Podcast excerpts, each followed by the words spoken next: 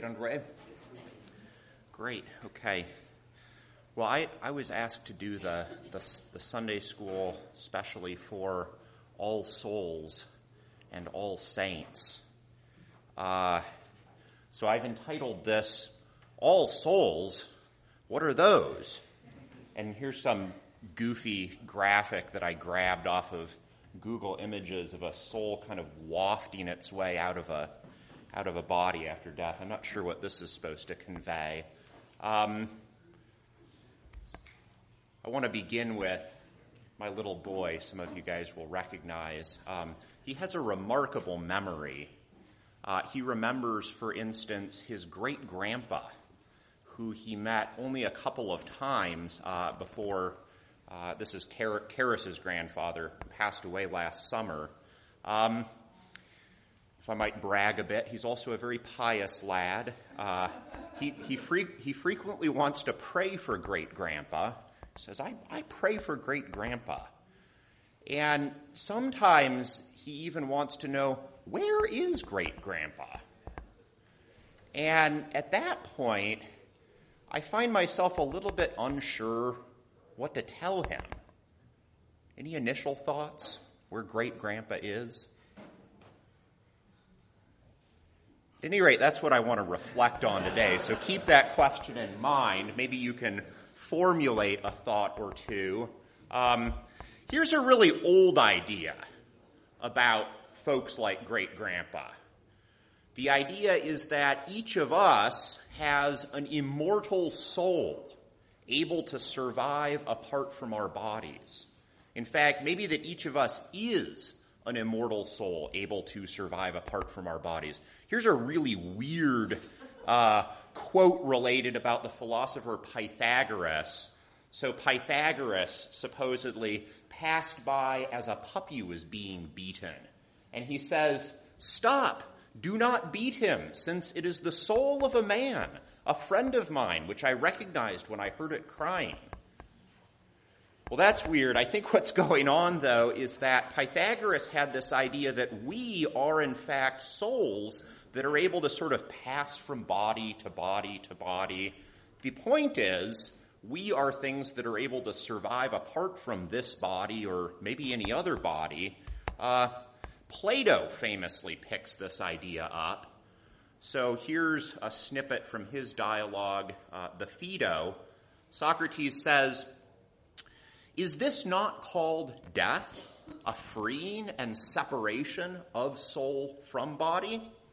And his dialogue partner, Simmias, his yes man, says, Not a doubt of that. And Socrates says, But to set it free is the chief endeavor of those who rightly love wisdom.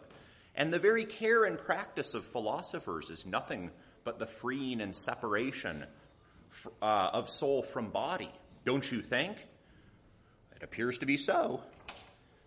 Then, in fact, Simmias, those who rightly love wisdom are practicing dying, and death to them is the least terrible thing in the world. The context is Socrates is about to be executed here, but he's not worried about it.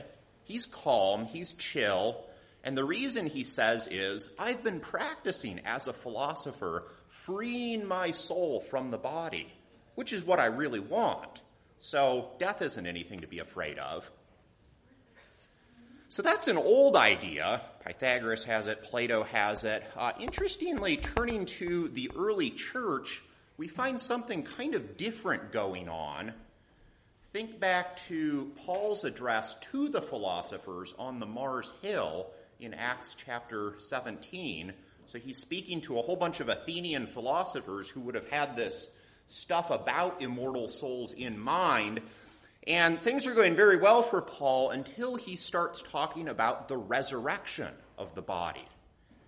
And it says, when they heard about the resurrection, some of them sneered.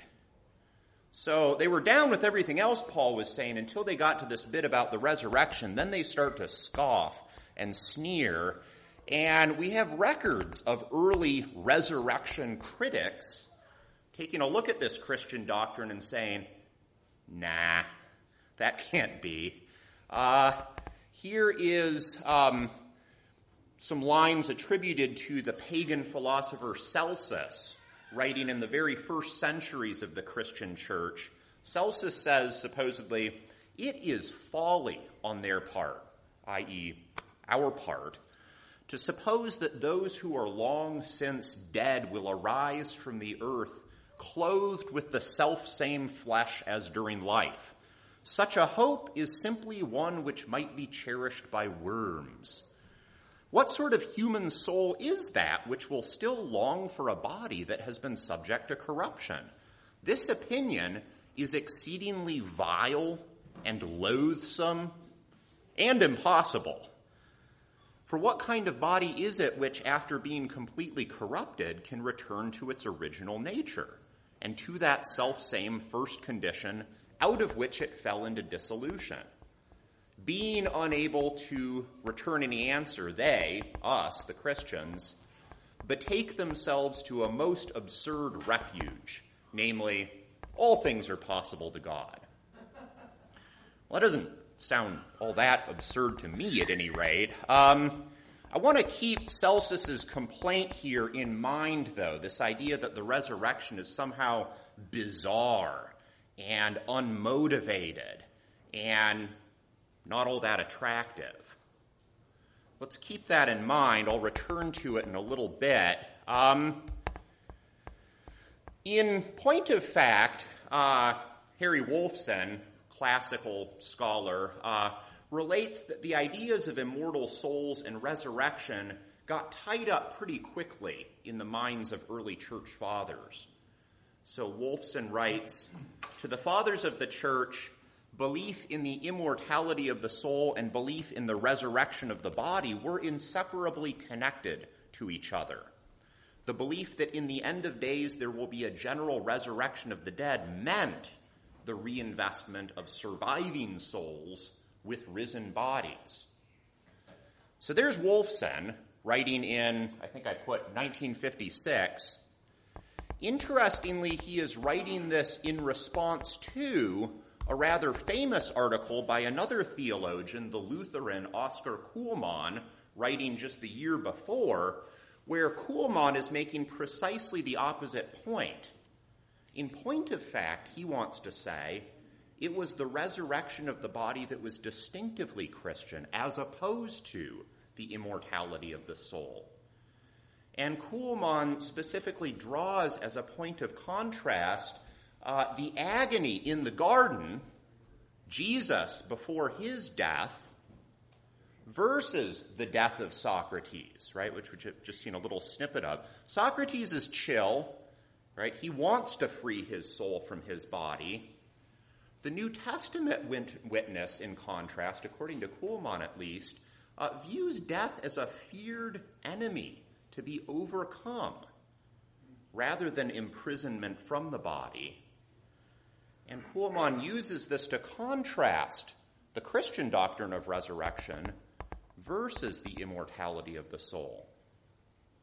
This is an, an, idea that's gained in popularity, I think, in recent years among various theologians. Among them, uh, N.T. Wright, who we occasionally hear about in this church. Uh, we used to hear about more, I think, before Father Michael uh, ceased preaching to us on a regular basis. Um, Here's one thing that N.T. Wright has recently written. He says, We do not need what has been called dualism to help us over the awkward gap between bodily death and bodily resurrection. Not only must death be not proud, as John Donne declared, but those who die cannot be proud, cannot hold on to any part of themselves and say, But this is still me. All is given up. That is part of what death is. To insist that we possess an immortal part, call it soul or whatever, which cannot be touched by death, might look suspiciously like the ontological equivalent of works righteousness in its old fashioned sense. Right, so there's N.T. Wright talking about what has been called dualism. Um, and keeping all of this in the background, what I want to do kind of the rest of today is a sort of book report, uh, I confess, um, on a recent work of N.T. Wright's called For All the Saints, picking up the title of the hymn that, that some of us just sang. Um, Wright has got a whole wood shop full of axes to grind in this book, I think. Um, but among them uh, are some that pertain directly to what we are up to as a church here called All Souls, and what we will be up to together as a church as we go through uh, All Souls Day celebrations this week and through the feast of Christ the King after the kingdom season uh, in the next couple of weeks together here. Um, so here's what Wright says, kind of introducing his worry in this book.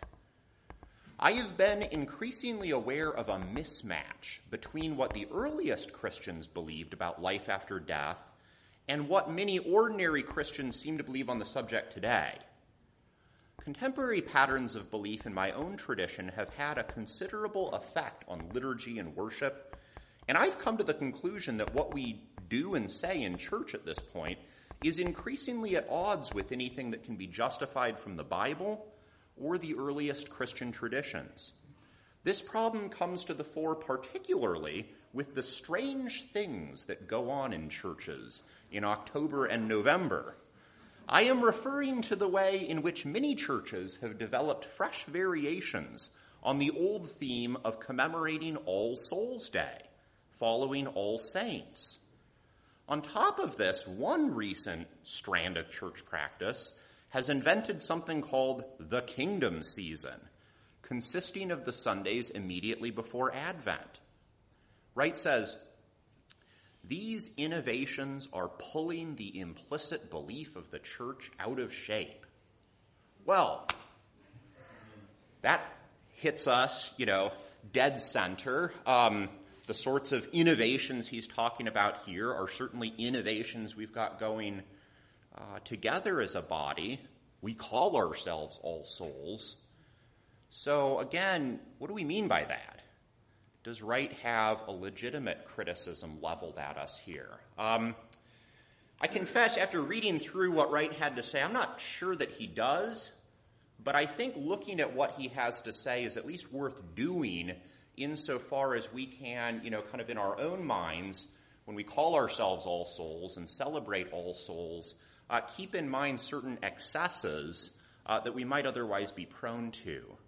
So you guys can tell me as we go along here uh, how you might answer the sorts of criticisms Wright has.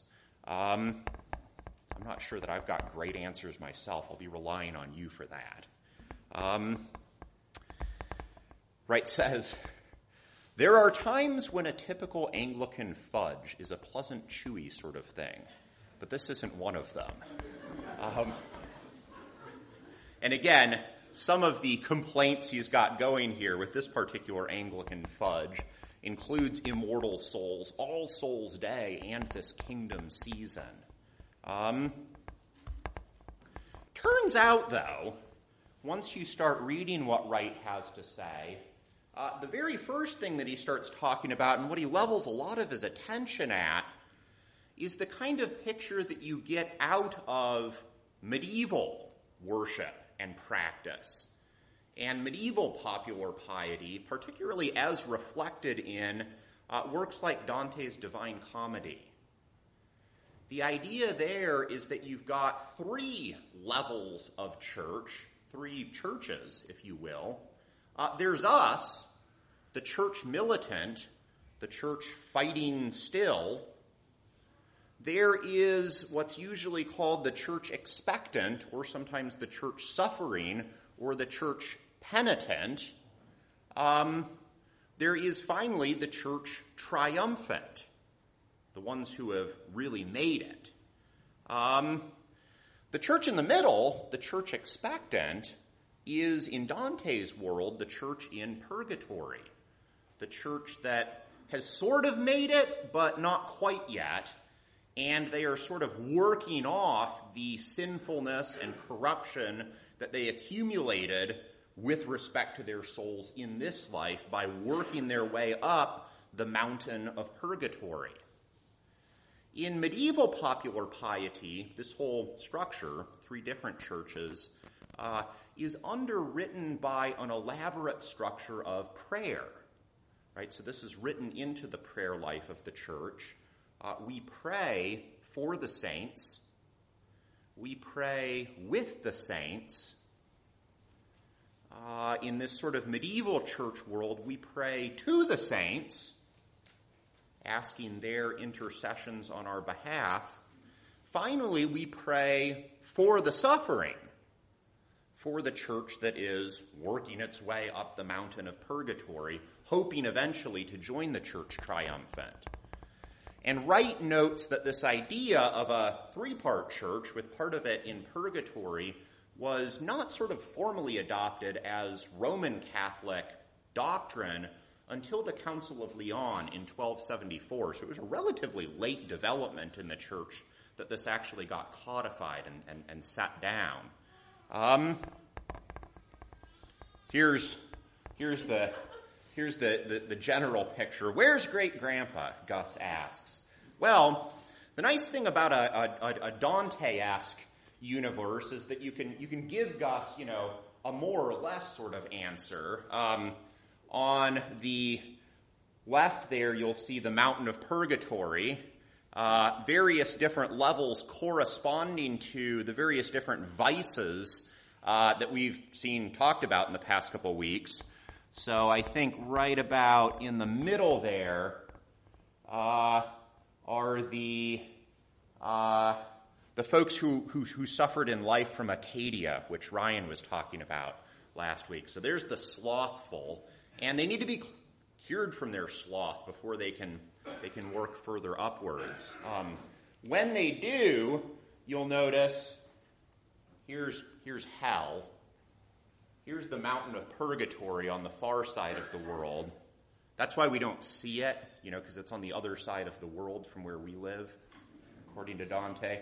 And then eventually you get the top and you start working your way up into heaven, and there's various different spheres of heaven. Uh, so the saints are hanging out in one or another of these, these different spheres.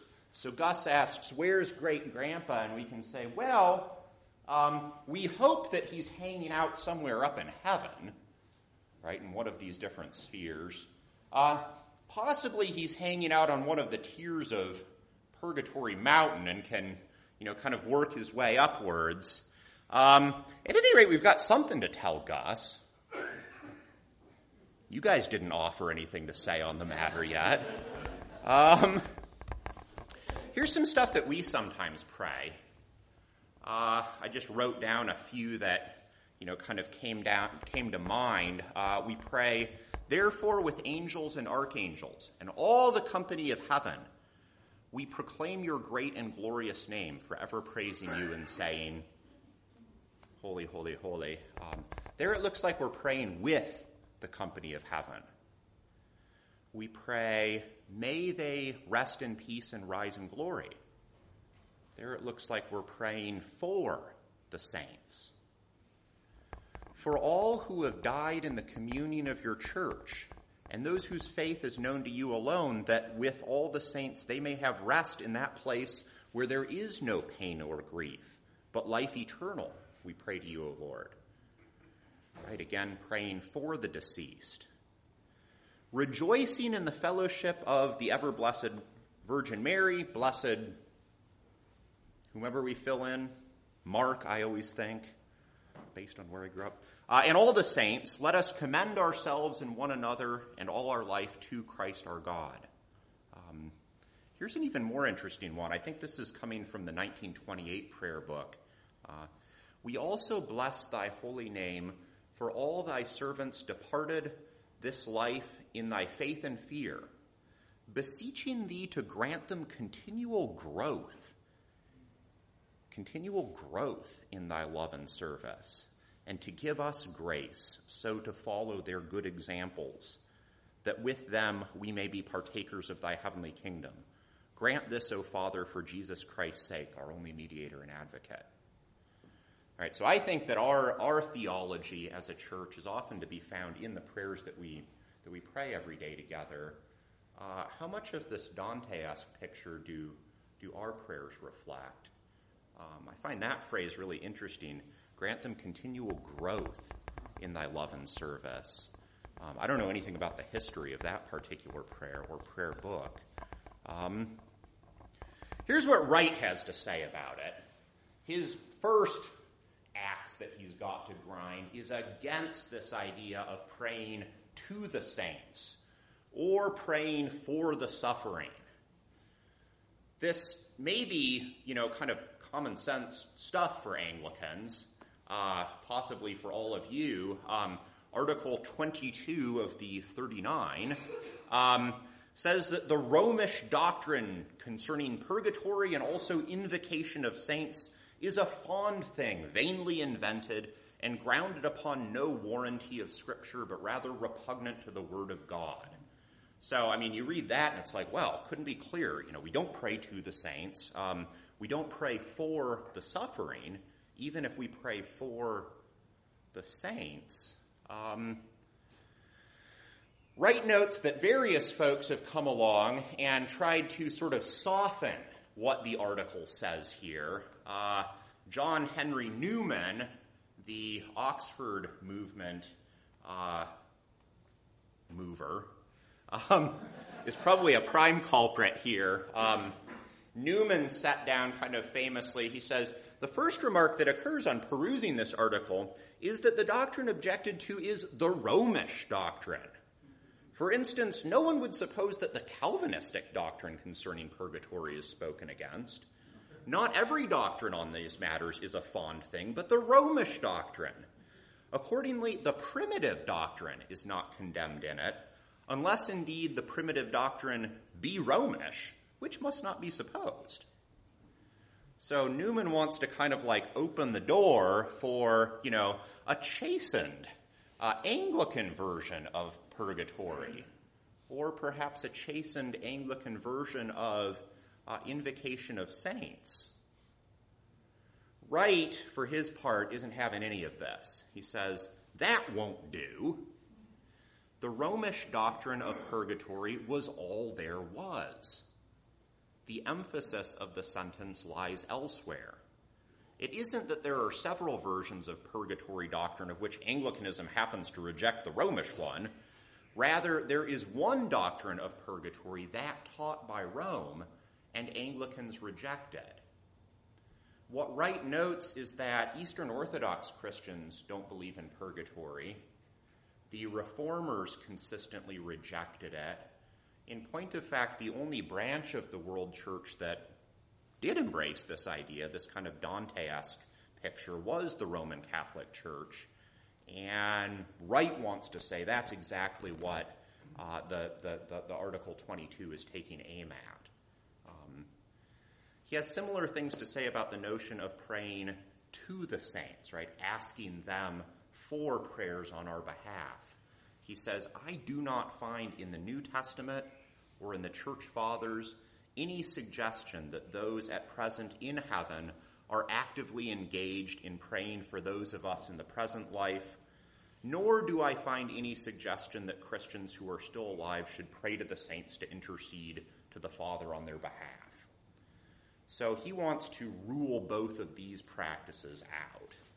Um, is Wright right to do so here? Um, I think it is worth noting uh, there's kind of a strand of church theology that has said eh, there's actually a theological justification behind purgatory. Um, surely we need to be cleaned up a little bit before entering into glory. C.S. Lewis even embraces this kind of picture, writing in uh, his book Letters to Malcolm Our souls demand purgatory, don't they? Would it not break the heart if God said to us, It is true, my son, that your breath smells and your rags drip with mud and slime? Uh, but we are charitable here, and no one will upbraid you with these things, nor draw away from you. Enter into the joy. Should we not reply, With submission, sir, and if there is no objection, I'd rather be cleaned first. It may hurt, you know. Even so, sir. And I admit there's something kind of compelling about that line. C.S. Lewis is usually pretty compelling, I find. Um, doesn't compel N.T. Wright, though. Uh, Wright says, nonsense. We have been fooled again by a view of death on which the really important thing is the soul. We have allowed our view of the saving of souls to loom so large that we've failed to realize the Bible is much more concerned about bodies, concerned to the point where it's actually quite difficult to give a clear biblical account of the disembodied state in between death and bodily resurrection. What should not be in doubt is that for the New Testament, bodily death itself put an end to sin. All right, so there's kind of the first part of what Wright is up to. He's wanting to challenge this idea that there are three tiers of church. His idea is we should only recognize two of them the church triumphant and the church militant. Hence, kind of cutting down the economy of prayer that the church, for, for a long, long time, coming out of the Middle Ages, has, has recognized. Any thoughts or questions or ideas there before we move on? Yeah. Just, just kind of, I love N.T. Wright so much for reading Simply Christian for the freshman first year seminar, we, and it is so perfect for them, for me, as he addresses the outside world with the freshness of the gospel. But whenever he turns into this internecine warfare and says, "You've been wrong all along until the birth of N.T. Wright," we figured out. If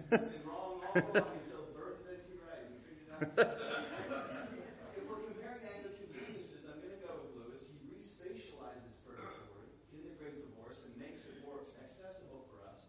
But also, you have this so many hundreds of years of church tradition with this understanding. Does he mention the Great Divorce at all? Right in this book? No, I don't think so. the place to go. Yeah.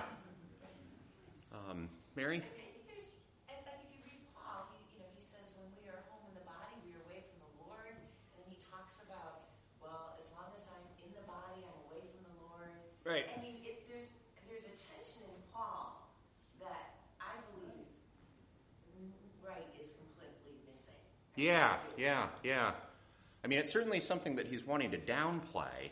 Um, Does he talk about Paul about those passages at all? Paul He does. He, he, he, mentioned, he mentions stuff like this. Um, I think what he would want to say is, you know, even Paul, when he's talking about being out of the body, is consistently like befuddled about what's going on.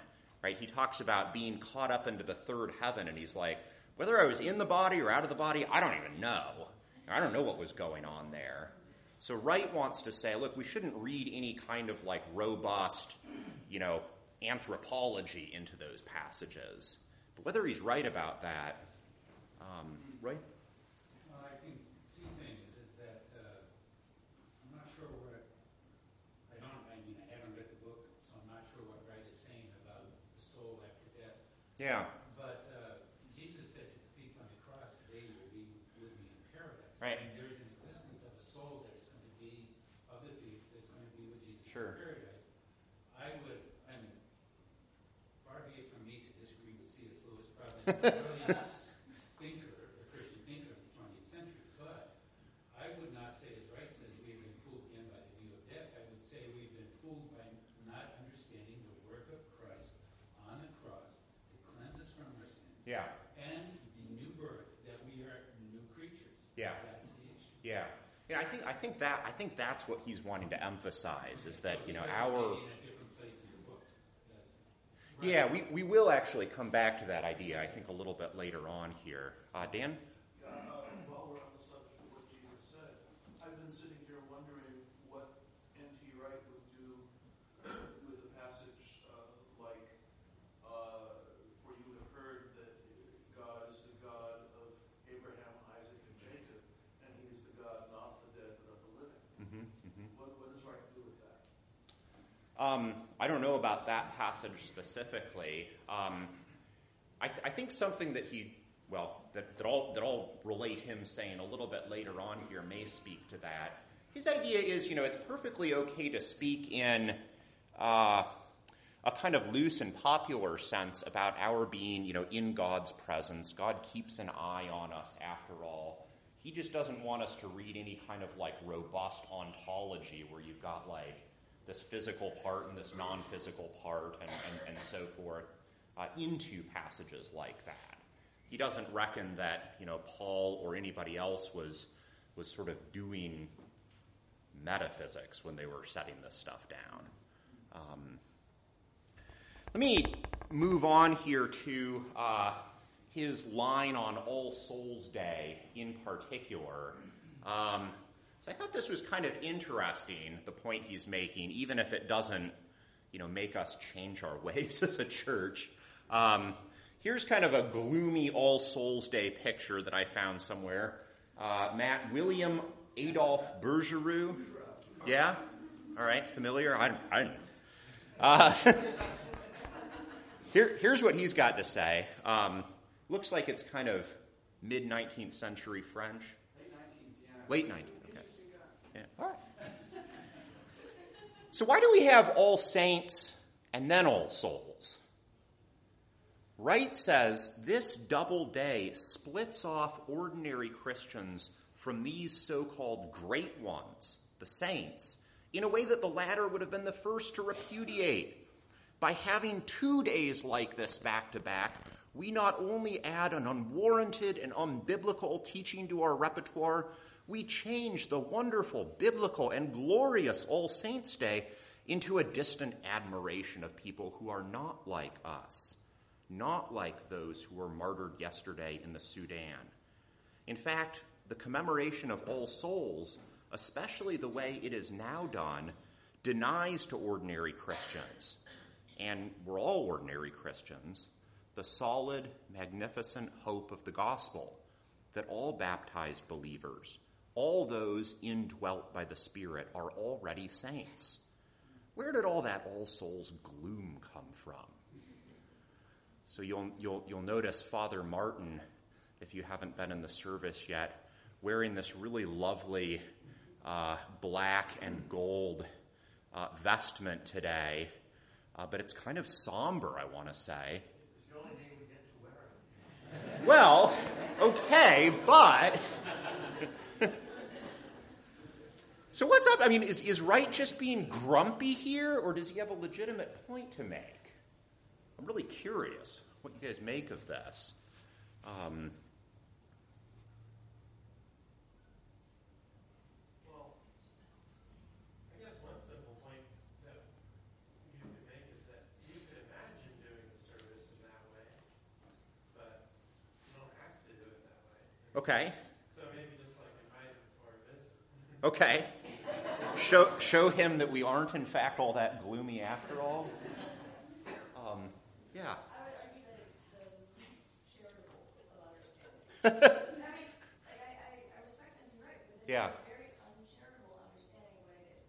I suppose you could, one could imagine themselves far distant from, well, these are the saints, and Yeah. we're just the souls left here. Right.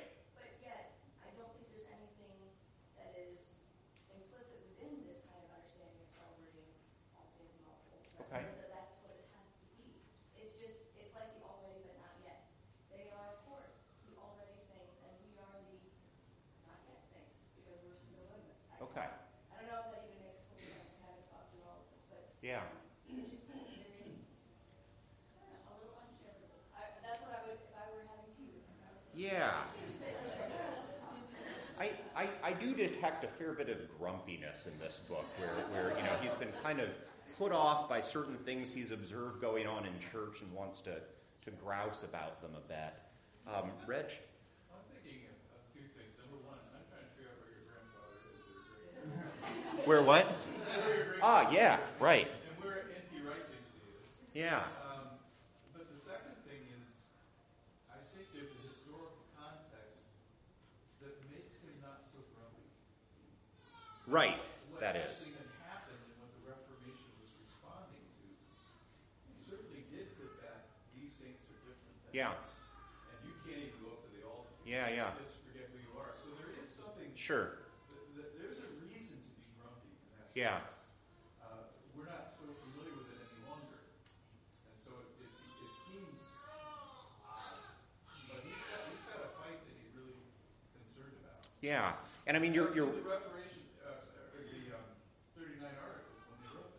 Yeah.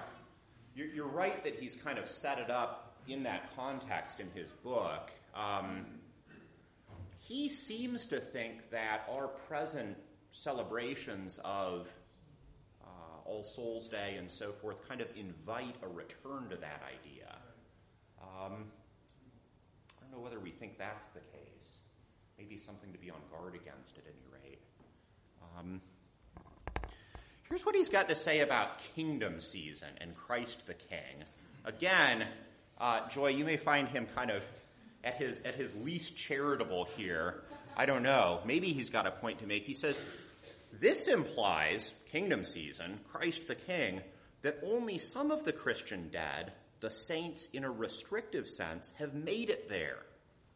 It, ha- it appears to leave no room for a final resurrection or the coming renewal of heaven and earth. It leaves God in charge of a kingdom which is only heaven, not, as Jesus taught us to pray and claimed in his continuing commission, on earth. In particular, this kingdom season drastically weakens Advent. Part of the significance of Advent is that it's the point at which the years overlap. The preparation for the coming of Jesus at Christmas overlaps with the preparation for his coming in glory. Kingdom season unscrambles the eschatological teaching of the old church year, in which the coming kingdom on earth as in heaven was foreshadowed in the coming of the incarnate Son. In its place, it has put a very different eschatology. The saints have gone before us into a kingdom called heaven where we may hope to eventually join them. This is precisely what the New Testament does not teach, he says.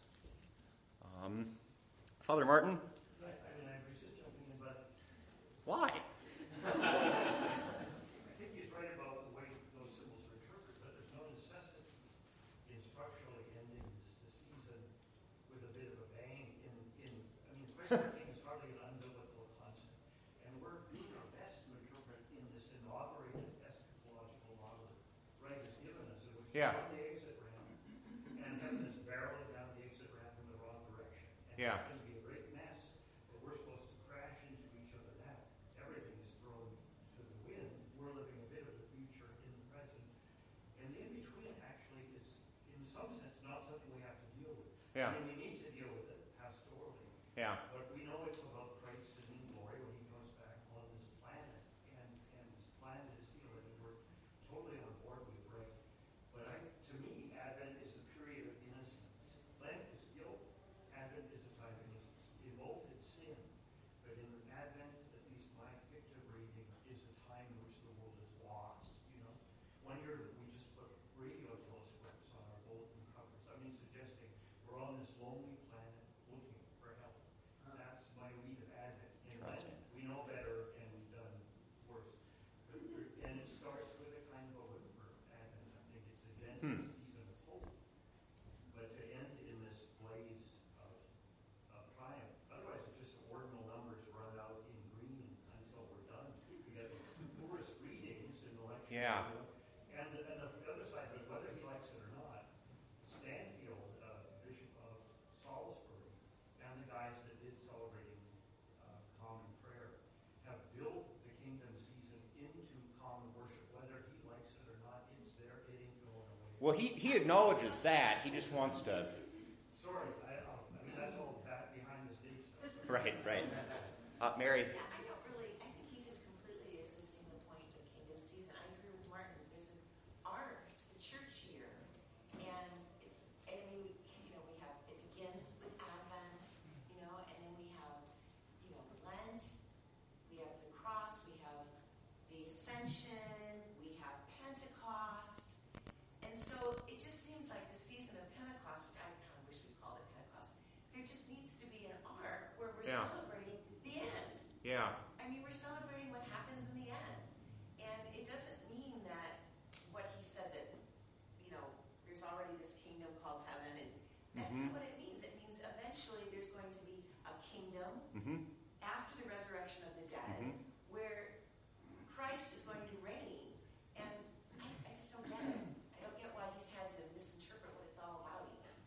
Well, th- this is what I was very much hoping is that if I threw out some provocative statements, I could get other people to do my teaching for me here.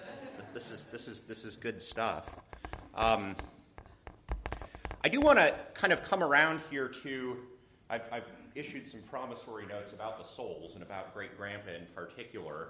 Um, so, so I do want to come around to them at the end here. Um, here's N.T. Wright again. Um, this is kind of right at the end of the book. He says, Sharp eyed readers will have noticed that I have managed almost entirely to avoid the word soul, which many will have expected to play a prominent role, role in a book like this.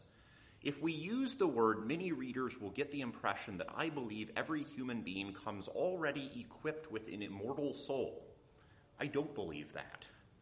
Immortality is a gift of God in Christ, not an innate human capacity. Often the word soul is used loosely by Christians to refer to the fact that I find myself addressed by and loved by God in ways which cannot be tabulated in terms of space, time, and matter. Dan, I think this might sort of address what, uh, what, what he would say about, you know, God of Abraham, God of Isaac, God of Jacob, um, not of the dead, but of the living. This usage in which soul is a way of talking about me being in the presence of God does not imply that there is a particular thing called the soul, or that we agree with particular theories Plato's, for instance, about such an entity. So here's your soul wafting out of its body again. Um, remember what Celsus had to say about our notion of the resurrection. Um, what is Celsus worried about? One complaint he's got going is that the Christian teaching concerning the bodily resurrection is bizarre. It is unmotivated it is unattractive.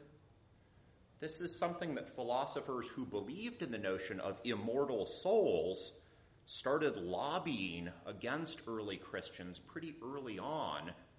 They thought this Christian notion of the resurrection kind of stuck out like a sore thumb, and they were not pleased by it. I think that complaint is at least one worth addressing.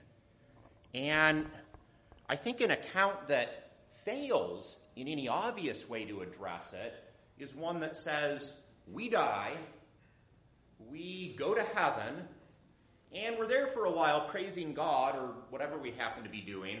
Then God sticks us back into bodies at the day of resurrection. I think that's like a pretty popular picture. Maybe it's even the right picture.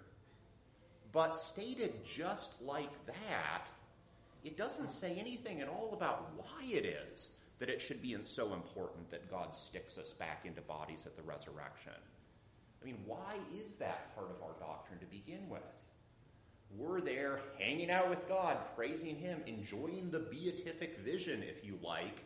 Uh, we're doing just fine. Right? Why should we be so upset about this whole death thing?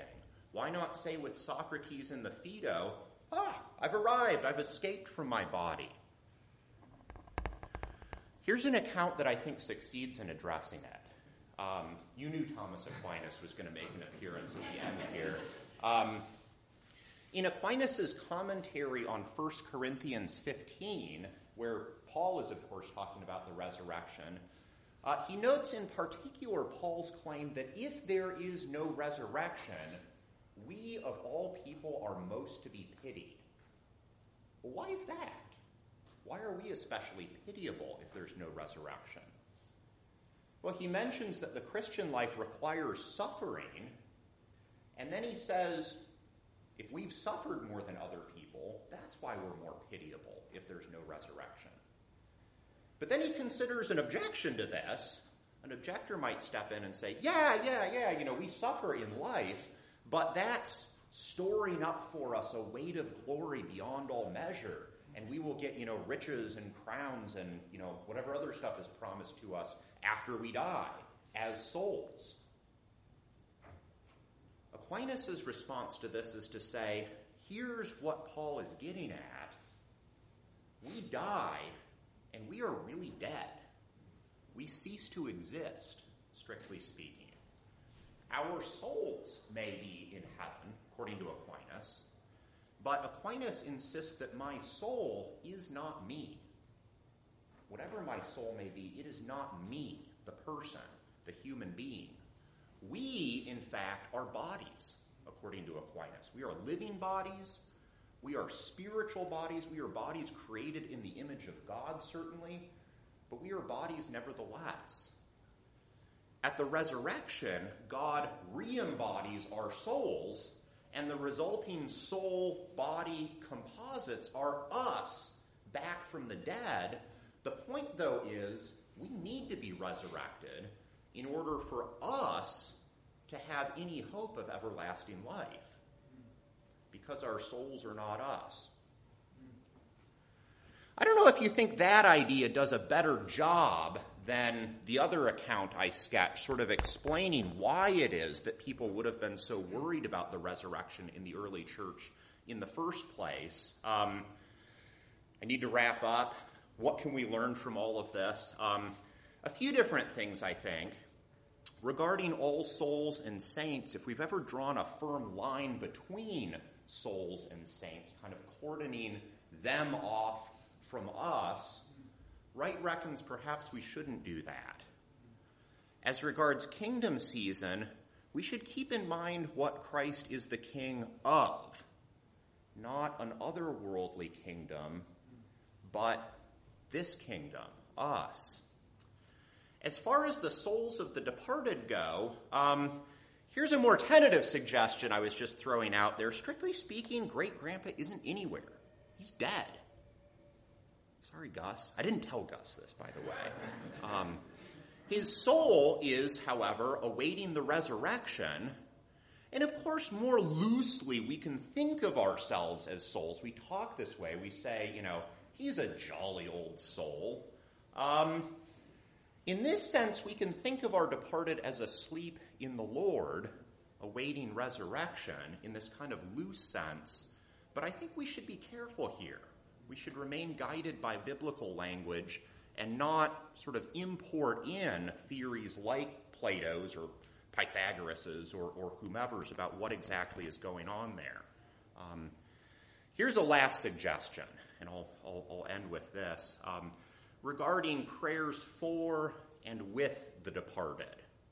Wanted to end on a positive note. This line of N.T. Wright's, I, I, I think I actually like. Um, he says, there are many other reasons for praying than anxiety about somebody's particular state. True prayer is an outflowing of love.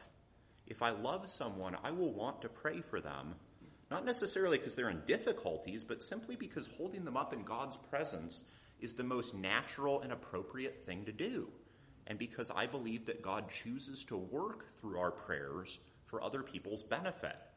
Now, love doesn't stop at death.